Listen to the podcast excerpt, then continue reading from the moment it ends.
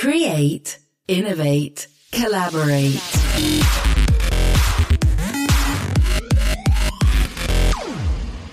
A big welcome to Beyond Ideas, and today we are going beyond education. And I want to explore the future of education by asking a question. Whether a 100 year old education philosophy and system could be the future of education. With me in the studio is Dimitri Nicolaou, founder and director of the Central Coast Montessori Primary School. Dimitri, welcome to the show. Thanks, Brad. It's, it's actually really, really exciting to be here. And thank you for, for the intro and, and the term of being a founder. But a, a lot of people went into creating this school. So thank you. You know, I had, had to have you on the show, Dimitri, because the future of education is, is such an important topic. You, you look at the amount of disruption that's headed our way AI, machine automation, robotics blockchain, cryptocurrencies, the world is going to look completely different for kids who are about to go to school right now or, or, starting school in the next few years. Yet our current education system is just not equipping our kids with the skills they need to succeed in that world. And, and, and I'd like to get into some of that with you in just a moment. But before I do, can you tell us a little bit about yourself and your journey to, to becoming the director of two Montessori schools? Sure. Montessori wasn't I suppose initially something that was on my radar. I kind of, I well, yeah, I, I, I, say to people that I fell into it, but I believe that there, there is a purpose to everything. The, the key for me in terms of becoming a Montessori director was actually watching a, a Montessori principal. Um, I had the opportunity of watching her closely interact with her children, and it just stuck with me. That I, the feeling I remember very, very clearly was she knew something there was something about children that she understood and that she knew, and it came out in the way that she related to them. And I knew at that moment that I wanted to know what she knew. So, um, so the, the path began there, and it was it was a, I was very very fortunate to be able to explore Montessori pedagogy um, in in Europe. So, and explore in over three years, and really immerse myself in a training centre that was very very close to the source. Now, the Montessori system, I mean, came out of the slums of Italy over 100 years ago, but, but yet as we move into the next 30 years of mass disruption and uncertainty, it's more relevant than it's ever been. Can you tell us a little bit more about the Montessori style of education? What I love about, personally, what I love about Montessori is, is day in and day out, children are given the opportunity to be themselves. There's a book that was written um, called Children on the Hill, and and one of the comments that I'll never forget that occurred in that book was that the children that this journalist went in to observe were self possessed. I truly believe that children in a Montessori environment have the capacity to be self possessed. What does that mean? Essentially, they are intrinsically self guided. So, what a Montessori environment for me actually offers, not only what it offers, but it is essentially a microcosm of the world. It is mixed ages, mixed sexes, the freedom to make choices, the freedom to follow your own journey, and then to be faced with natural consequences to the choices that you make. In a safe environment where there are limits, boundaries, and an expectation of reverence, of respect, and a culture of, of love, compassion, empathy. Thomas Edison was a huge fan, Jeff Bezos from Amazon, Will Wright, the creator of The Sims, Jimmy Wales, the founder of Wikipedia, Larry Page and Sergey Brin, the co-founders of Google. I mean, the list goes on and on, and you can add to that the and you know. Frank. And Frank, the, the Royals. Helen Keller. I mean, the list goes on and on. And it was actually Larry Page who said, I think it was part of that training of not following the rules and orders and being self motivated, questioning what's going on in the world and doing things a little different that ultimately led to my success. I mean, you can't help but sit up and take notice that there has to be something in this style of education. What is it you think with this style of education that lends itself to being such a breeding ground for innovators? Look, Brad, Einstein once said, um, I don't teach my pupils, I just create an environment in which they can learn. Change, growth was, was part of life, you know, to renew, to, to develop. She created an environment where that was the basic, basic ethos was children were offered the opportunity to grow, to develop. There was no streamlining. There was no, I suppose, control, for want of a better word. There was and this is there is a misconception here. There was freedom within well-defined boundaries. The boundaries were the, I suppose, a culture that actually allowed for a child to a feel a sense of connection to the world, um, have or gain a sense of perspective through being able to see the bigger picture, and through the interactions understand their part in all of that. And by doing that, I suppose have an, not only a sense of awe and and wonder, but a sense of gratitude for the fact that that they a are part of this, but b had a fundamental role to play. So those things I think are the, are the foundation. That culture is the foundation for then, as if it is a springboard, I suppose. It's a springboard for them to go. You know, it's endless potential. You talk about the environment a lot, and, and I want to get into that in more detail. Yep. But but before I do, what you're saying is that the child is really responsible for their own learning. Yeah but within appropriate age boundaries. I mean, can, can you go into more detail about sure. what that means? Montessori pedagogy is fundamentally based on observation. Montessori was a doctor. She was, in fact, I believe, the first female to become a doctor in Italy at a time when it was frowned upon. She was a scientist. She built, I suppose, a pedagogy not only based on, on others who were educators and other philosophers and, and, and other cultures, but she built it on her own observations. She found or experienced or observed things that that traits in human beings, developmental needs in human beings that weren't just particular to her culture. They were universal needs. And then went about trying to create what we call a prepared in Montessori a prepared environment. She prepared environments for mixed age children, and the reason she prepared them for mixed age children is because development isn't uniform. It happens in ebbs and flows, and it's different for every human being. So, for those who know a little bit about Montessori, they'll know that it is about it's an education system tailored as best as possible to the individual. So, so by creating an environment of mixed ages where materials were laid out, where children could interact at their own pace, what effectively she was doing is preparing an environment for, for children to construct themselves. Montessori said, and I quote, growth is not merely a harmonious increase in size, but a transformation. And that trans- transformation isn't fixed for you, Brad, when you're three or when you're four. For every human being is different, and the environment allows for that. Uh, it reminds me so much of a corporate innovation environment in many ways. You know, constraints are key to ensuring that creativity is maximized, and but direction and focus is kept. And and that sounds to me what you just described. So Montessori, and I quote, says, discipline must come through liberty. We do not consider an individual disciplined only when he has been rendered as artificially silent, as mute, and as immovable as a paralytic. He is an individual annihilated, not disciplined. And I think you'll agree from our experience remembering back, sitting at tables, afraid often of the people who are guiding us. You know, that to me is not an environment conducive to someone who's going to blossom and flourish. You know, the concern in that is that the aspirations we strive for are somebody else's our identification with who we are becomes again extrinsically from somebody else. What I find in my experience day to day is that I'm hoping what we're doing now as as guides, as parents, as educators is is allowing a child to essentially, as Montessori said, construct themselves without without um, limitation.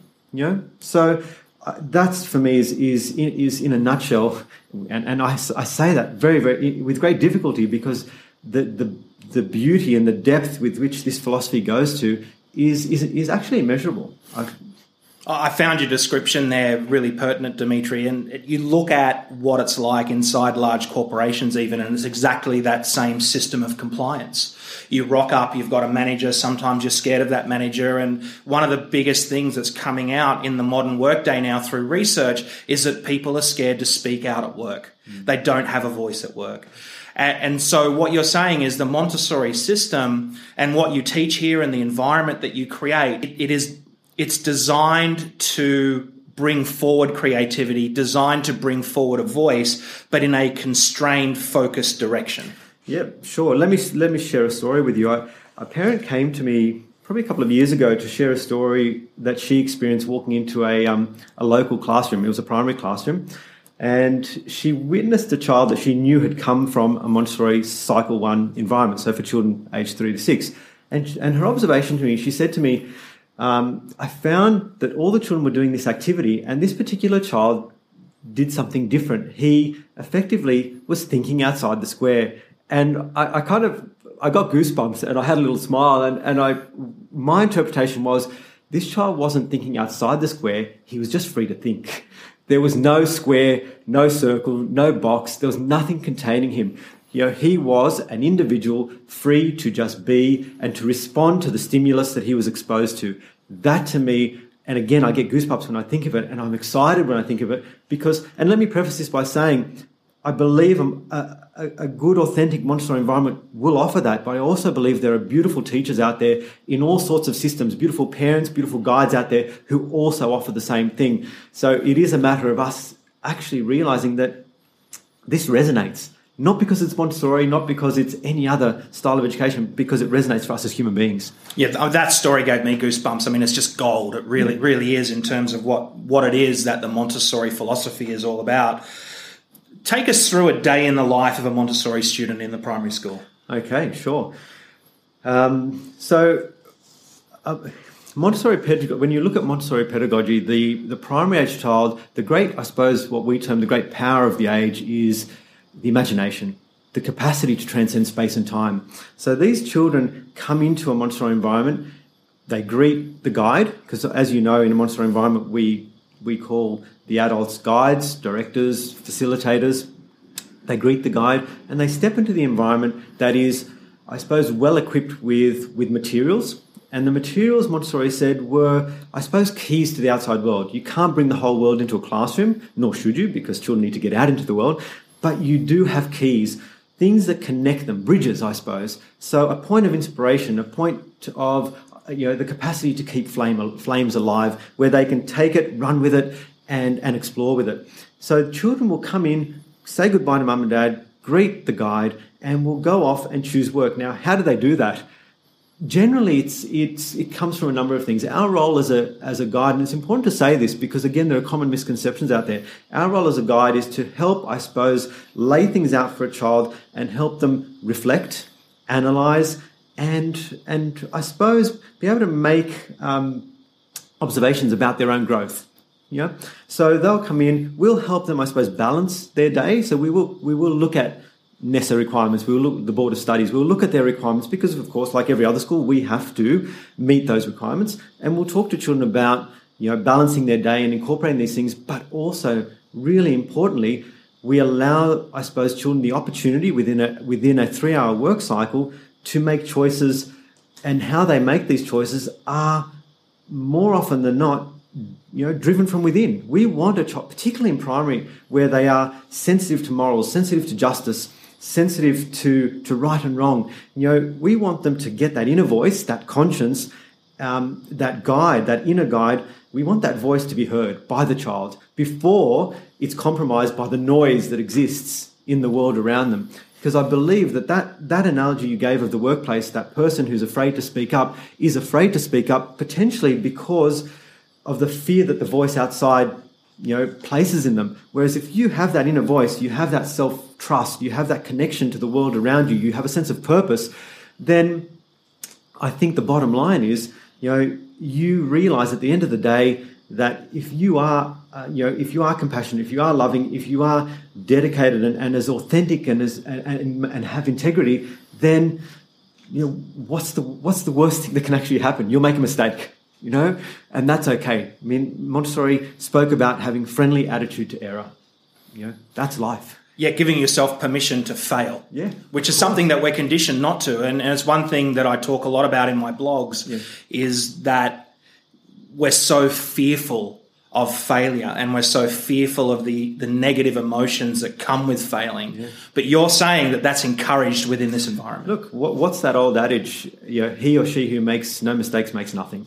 You know, it's through challenge that we that we grow. I mean, I always say now to parents that a challenge is nothing but a gift that we haven't unwrapped yet. You know, and it's when you do unwrap it, it's through hardship. You know, I, I think often, you know, I, I, I love speaking about these things. It, it's nourishing and, and I feel passionate about it. But, you know, I don't also, I, I don't see it through rose colored glasses. You know, growth and, and, and learning comes with hardship, comes with adversity, comes with all those things. But it's the capacity in an environment for children to, I suppose, the term I'd use is, is to have experiential wisdom, to experience a situation, reflect upon the situation, even if the situation is something that they don't feel good about, but be able to take away the lesson and grow from that. That to me is the key of what a primary, not only a primary Montessori environment, a pre-primary Montessori environment is about. So, um, what is it that Khalil Gibran said in The Prophet? That work is love made visible. You know, when you walk into any environment, you see somebody working, and not work as in nine to five, you know, five days a week, eight hours a day, but expending energy, creating. That is the the true expression of of life. I love that whole philosophy of work and, and yeah. the way that you phrase it. It, it you know, work is creativity. It's not something that we do. It's not something that we rock up and no. we slog ourselves out over eight hours, go home and switch off. No. Work is fundamentally how we're wired as human beings. Look, from the moment we are, look, I, I mean, we'll, we potentially go into preconception, but from the moment we are conceived, the organism works to create themselves. Hence, Montessori saying that everything we do in the aid of self construction is work, and that doesn't ever stop. You know, when it stops, is, is at that point of end, you know, physical end. So, you know, work is, is an essential. As a matter of fact, Montessori, through her pedagogy, found that there were innate human tendencies to move, to, you know, language, but, but work was, was also an innate human tendency. So, one of the things I've noticed as I've, I've moved around the school and, and seen the students interact is that they take complete ownership of the environment. Everything from making sure that the toilets are kept tidy and clean, the washing up is done in the kitchen, things are put away properly, the yard is attended to and kept clean. There is a real sense of ownership of the community. I take it that's by design. Most definitely. When you uh, mentioned earlier that Montessori began in um, a challenged area in Italy, in San, in San Remo. Um, what Montessori was essentially trying to create for those young children was a home away from home. Children at that time in that area, parents went off to work and they were kind of roaming the neighborhood, and she, she was charged with bringing them into an environment. And what she realizes is that these children, the young children, are very much a child of the home very home orientated. What she also found is that these children actually wanted to, were driven to do what they saw mum and dad do, what they saw people in society do, at a time when they were perceived to be probably young, too young and too incapable of doing those things. Now, Brad, I've sat and observed, and you I'm sure have too with me, um, a, a three to six year old environment where a child will go to the fridge, get a snack because they feel hungry, set the table, eat at the table, finish, clean up, wash their plate, put it away, and go back to work you know, what it says to me is that it very much is, by design, it is a home away from home. As a matter of fact, she termed that first cycle environment a casa de bambini, a, a house for children. Now, that, and, and you'll notice that when you walk in by the size of the furniture and everything else. But the other environments are no different. All she does is alter them to suit the developmental needs of the child at that age. So, what I mean by that is in the primary environment, they become very socially sensitive. So, going out is a huge part of a Montessori primary environment. Going out into the community, into society, reinforcing that you know, the, you know society's beliefs are they consistent with home, you know, etc. One thing I've noticed is is that the kids within the school are very comfortable and very confident around adults.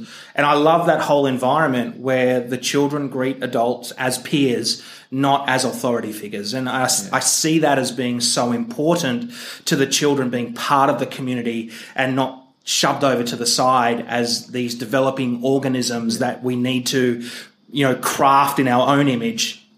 I love that idea. And I, and I I 100% agree. You know, a child, a human being must see appear as any anybody or anything that can offer them nourishment, insight, the capacity to grow. You know, the the, the and look, I've come across this in schools, but the fear is that you know if you're a, an eight year old boy, Brad, that your friends should be all the other eight year old boys. You know, in life, if you go with your parents on a bus to to to the beach and you sit on the bench with uh, you know an eight year old fellow who's a grandfather, you know I'm not saying you're going to go home and, and, and, and, play and, you know, but he has the capacity to offer you some insight, a semblance of, uh, you know, or some experience that is, that you wouldn't otherwise get. So rather than a child being conditioned to, to, I suppose, limit, you know, their potential, you know, it, it, opens that door and says, you know, you can potentially learn, you know, obviously within safe parameters, but you can potentially learn from many, many things. You know, not just a select few things, not just the textbook you have on your desk. You know, it's anybody. So, you know, I, I agree. You know, peers are people not even currently alive. You know, you know the the lessons you can learn from from you know the Montessori celebrates every citizen that has gone before us for their contribution. Isn't it amazing to think that if every citizen is celebrated, then you as an individual also have the capacity to be celebrated. Therefore, you can be connected to the world around you and you then have something to contribute. That's inspiring. Yeah. That uh, would make such a difference in the world.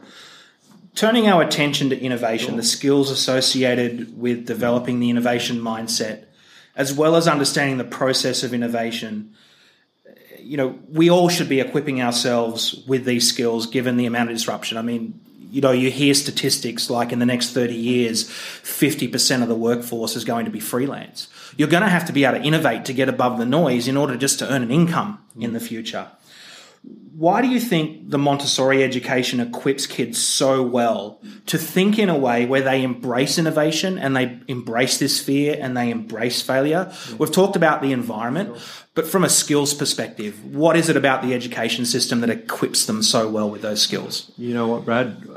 I suppose what comes to mind is those skills are there. We just don't get in the way of them. you know, my fundamental belief, and I say this often to, to parents, is that our job is not to empower human beings, it's to not disempower them. And I suppose Montessori said, said something very similar when she talked about every human being has a fundamental goal, you know, in life, a purpose. And our job as parents, as educators, as guides, is to, as the word says, is to guide them on that path, but in an attempt not to to project, to condition, to derail. You know, so I suppose the greatest thing touching on what we spoke about earlier, is that the Montessori pedagogy, the Montessori method, the system, what it actually does is it supports what is innately already there. And I think that's why it resonates so deeply because it, it, it already exists. So it's, it is just you know supportive of what exists already that's why I think it, it, actually fundamentally works. I really love that. It, it, reminds me of a story that you shared with me uh, of what happened in the playground this year. And getting out of the way is so important because I completely agree with you that innately we are all innovators. We, we are born with that inherent trait, it's wired into us, but we're conditioned out of it.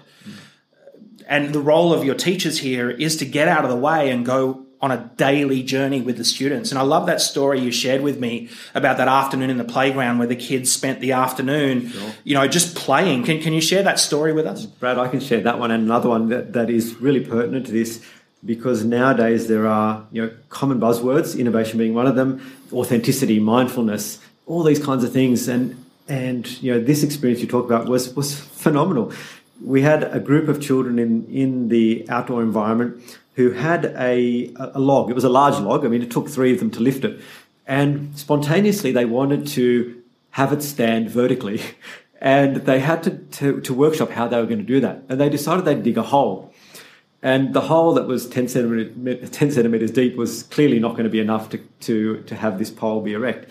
So they dug and they dug and they dug. They dug to the point where they could actually stand it in the hole yet it was leaning over. So then they workshopped this um, this problem, looked around, and this we had just moved in here, so the playground had you know I suppose from a a modern materialistic eye had nothing in it.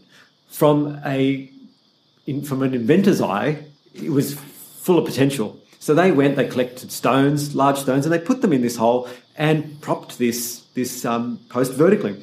They then went on to decide that they wanted to create a crane. So they got a rake and attached it.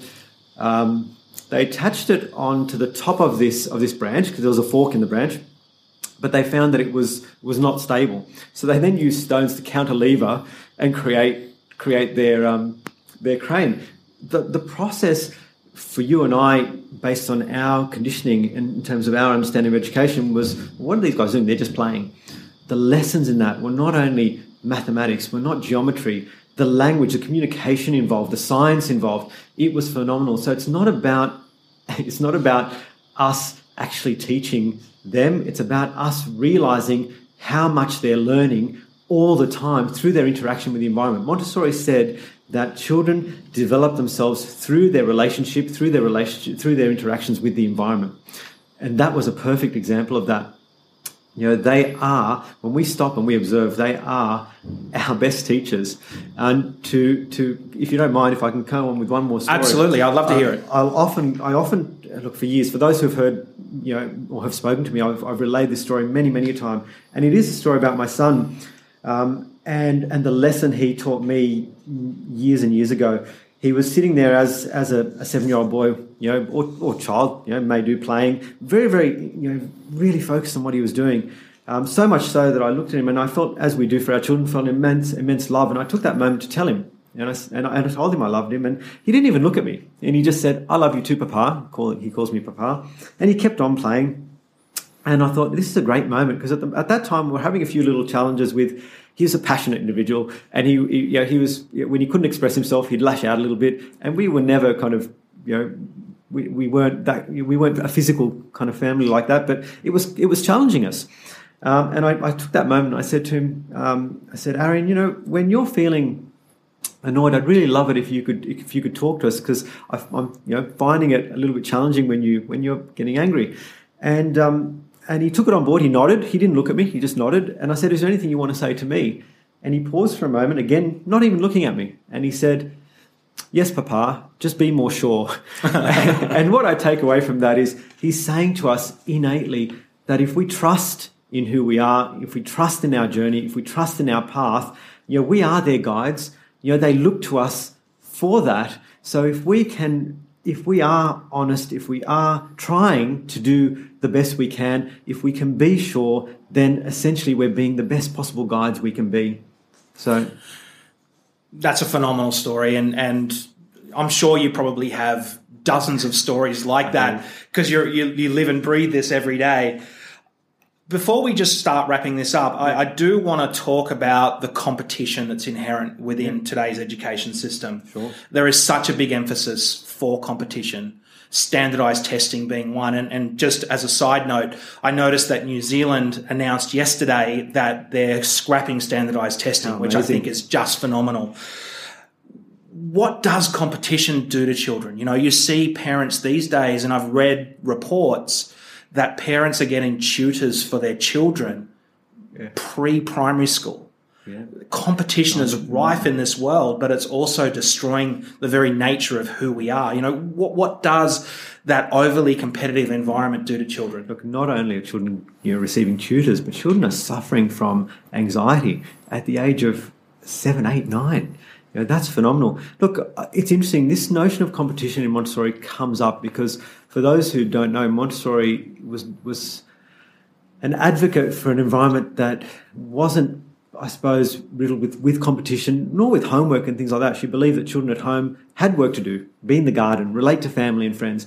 But on that note of competition, I've got to be, I suppose I've got to be mindful the way I express this because I do believe we can dig deeper and look at it a little philosophically. And I do believe there is what I would perceive to be constructive competition. And I'll get back to that in a moment. I would rather us live in an environment that we that the question that you'd be asking me is what can we gain out of collaboration? I believe fundamentally collaboration is far more valuable in my mind than competition. You know, the moment you line two people up side by side with a finish line, you know, 100 meters away, that race is never fair because those two people are never the same. The beauty of the idea of competition is that I could be inspired by what you, by what you achieve. My goal I believe, is not essentially to beat you, but to be inspired to do the best I can. I'd love that to be the premise of what competition offered. But to me, that I would I would much rather label that as collaborating. You're gaining from what another can achieve. Because what if I propose this to you that I raced you and you beat me and I aspired to beat you and I did that and I stopped. Whereas my potential could be beyond that. The contribution I could make to society to myself could be beyond that. So I'm just thinking, you know, as I said, I'm always pro collaboration. you know, as opposed to straight up competition. I think competition also, like innovation, is one of those things that's inherently wired into us for that reason you expressed. To call us forward to become so much greater than what we are, not to beat you know the living daylights out of someone and, and prove to yourself that you're better than everyone else. Yeah. And I think you've just encapsulated that in, in those comments. One thing I'll, I'll just jump back to is a Montessori environment is very much a, a community. It's, we talk about it as a classroom family for the f- sheer fact that you know when we look at the people sitting around us as a classroom family, not as competition, and the mixed ages and the and the materials in the environment really support that because by children choosing daily to to engage in different things, we're not all doing the same task. We all not we're not all competing to achieve an end. What we're actually doing, I'm, I'm, I feel, is really collaborating. When you sit within a classroom family and you start to realize that I'm part of this family, and for me to beat someone, for me to hurt someone, for me, for someone in our environment to not be functioning as well as possible, then we are all inherently suffering. We're not all you know, we're not all firing on all cylinders. We're not all achieving the best we can because, yes, we're we are fundamentally unique individuals that have immense potential, but we are also inextricably linked. You know, we're all part of the tapestry of existence. You know, we're all one thread, but part of the great thread. So I think that for me is is one of the biggest metaphors I love using is the tapestry. Is we are interconnected. So collaboration, working together, so that we all can achieve and realize our potential is beneficial to everybody. That also extends into the home. And, yeah. you know, this education doesn't stop in the classroom. It involves a community, involves parents. I grew up in a household of compliance, as I'm sure most people of, of my generation did, and your generation, and even my wife's generation, which is the Gen Y generation. But it, it is slowly changing. You give a child a voice, you give a child permission to explore, you give a child boundaries. It's not no longer just about what happens in the classroom, it happens at home as well. So it can be challenging for a parent. Can can you just go into that a little bit as some of the challenges that parents face at home who are trying sure. to break out of this, you know, compliance mentality that we've been conditioned into? Sure. Look, firstly, I think no matter which generation you're from, parents face challenges. It, it, it's a reality. Um, but to, to, speak specifically about the challenges we face now, um, I think you're right. We do. I mean, I love giving the analogy of us. You know, we build we build a stage and we tell our children to dance their dance, to, to think their thoughts and to feel their feelings. It's us that's often not prepared for what those thoughts and feelings are going to be. But I think you know, so that we we also have an environment where, or, you know, or I suppose a world where people own their decisions. Um, I think it's really important that we can allow or give our children the opportunity to feel, to think, which is fundamental. But the, the, the other side of that are the boundaries you've spoken about. And for me, one of the things I, I do love speaking to parents about is is that topic about boundaries is how do we set these boundaries how do we ensure that we we do create an environment where a child can remain empowered but it's a very fine line between remaining empowered and becoming i suppose narcissistic it's a fine line between that child thinking that it's all about them all the time. And look, for them, for every human being, in essence, it is because that's what you see.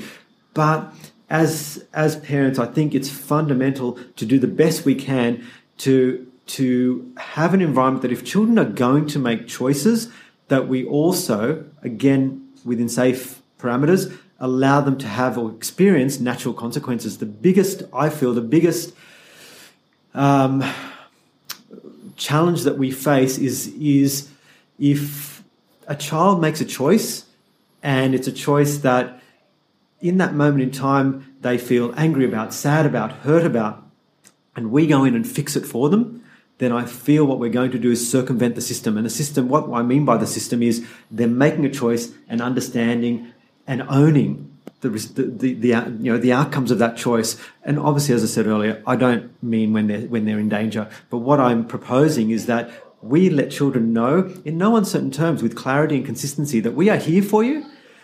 But you are, you do also need to be responsible for the choices that you make. So natural consequences.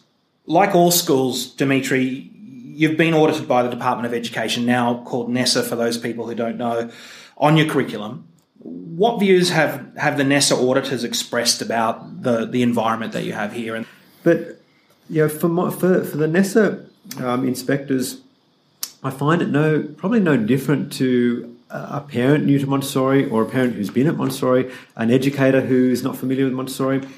The, the, the, that fundamental moment is the moment I believe they come into the environment and actually see a Montessori prepared environment in action. You see this microcosm of the world where some children are 100% engaged, some are socializing, some are at that point in life where we've all experienced where they're working out what's next. Some are you know, cleaning, as you as you mentioned earlier, uh, and maintaining their environment. It is it, look. It's a, it, to me when I observe, it's a true reflection of our society. It's and I believe I believe on some level. I mean, I can't speak for them, but I believe on some level, you know, even NESA when they come into the environment, they see um, or experience that on on a level. So there's probably listeners out there now who are going, you know, I wish I could send my child to a Montessori school, but for whatever reason, it could be cost, yeah. it could be there just isn't one close by, they can't. Mm-hmm. But they really want to instill this philosophy at home. They really want their kids to sort of be surrounded by this philosophy. What would, what would you say to those parents? How could they incorporate this philosophy into their lives while their children are in a mainstream school? 86 to 92% of a child's personality is formed by the age of three. What that says to us that home is, is key. You know, in utero is the first environment a child's ever going to be in, then the home, then a schooling environment. What I would, I suppose, say to parents is that if you look at your journey, if you if you commit to reflection, analysis, if you commit to doing the best you can possibly do in the circumstances you're in, then your journey has begun. You know, whether you're attending Montessori or not, if you can, um, that's lovely. A lot of people travel, uh, uh you know, travel to get to Montessori schools. But I've got to say to you, as I said earlier, you know, beautiful things I believe can happen anywhere. There are good parents out there, there are good guides, there are good teachers, there are good mentors. Um, I think it's something that comes from within. And the only way I think we can get in touch with that is to look within. You know, once we start to search for that voice we talked about, that one that comes from within, and we start to listen to that, I believe our pathway towards, you know, this, I suppose, this world of, of collaboration, of peace, of innovation, you know, uh, you know, that's where I believe it actually begins. It begins within every human being. We, are talking specifically about Montessori because we're in a Montessori sure. school today, but I mean, really, this is life 100% it is life. And that, I believe, was Montessori's goal, is to create an environment, as Einstein so clearly says, in which people can learn. And that learning and that work doesn't ever stop. It happens through our waking moments, through our sleep, through our young years, through our old years. We are learning all the time, just like we're living all the time. Dimitri, I could talk to you for hours, and, and there's so, so much more ground I want to cover. You know, I, I, really want to get into you with you at some point in the future around you know high school age children because I think once again there's a whole philosophy around that which is completely different. Yeah. Before we go today, I mean, what is the vision for Montessori education on the Central Coast? Okay, so first and foremost, you know, we'd like to offer um, another choice in education on the Central Coast. You know, there are choices out there. I'm sure for many people there are lovely choices. We'd like to offer another choice, and we'd like to offer that choice in the future from zero right up to the end of high school. And not only to the end of high school, I'd like to think that at some point we can look at when when people have finished the notion of high school and going into that area of life where you're preparing yourself to take on that role of, of having children, of going into the workforce, that we are also engaged with with those people, you know, from their early years right up to their to their kind of older, more experienced years, to I suppose complete that cycle. Because essentially, we live in a world where we have people of all ages, you know, sexes, descriptions, beliefs. You know, the community, I believe, should be a reflection of that. So that would be the goal we'll try the best we can to to get to that. Well, I wish you the best in that, Thank Dimitri, and, and I think that you know the Central Coast will benefit greatly from from having this style of education so prominent in the environment up here. Dimitri, it's been a real honour having you on the show. I've really enjoyed talking about this. Like I said, I could talk to you for hours about this. Would love to have you back on the show down the track. Thanks, Brad. I, I actually want to thank you because you know the I think it was one of the early or first moments we met. You brought up this notion of innovation. I think I, I spoke about it earlier. It really has you know got me thinking. It's the it's a you know you've offered me another piece of, of the puzzle. You've you've I suppose unveiled another thread in the tapestry for me of existence. So thank you very much. Dimitri Nicolaou, founder and director of the Central Coast Montessori Primary School. Thanks for coming on the show. Thanks, Brad.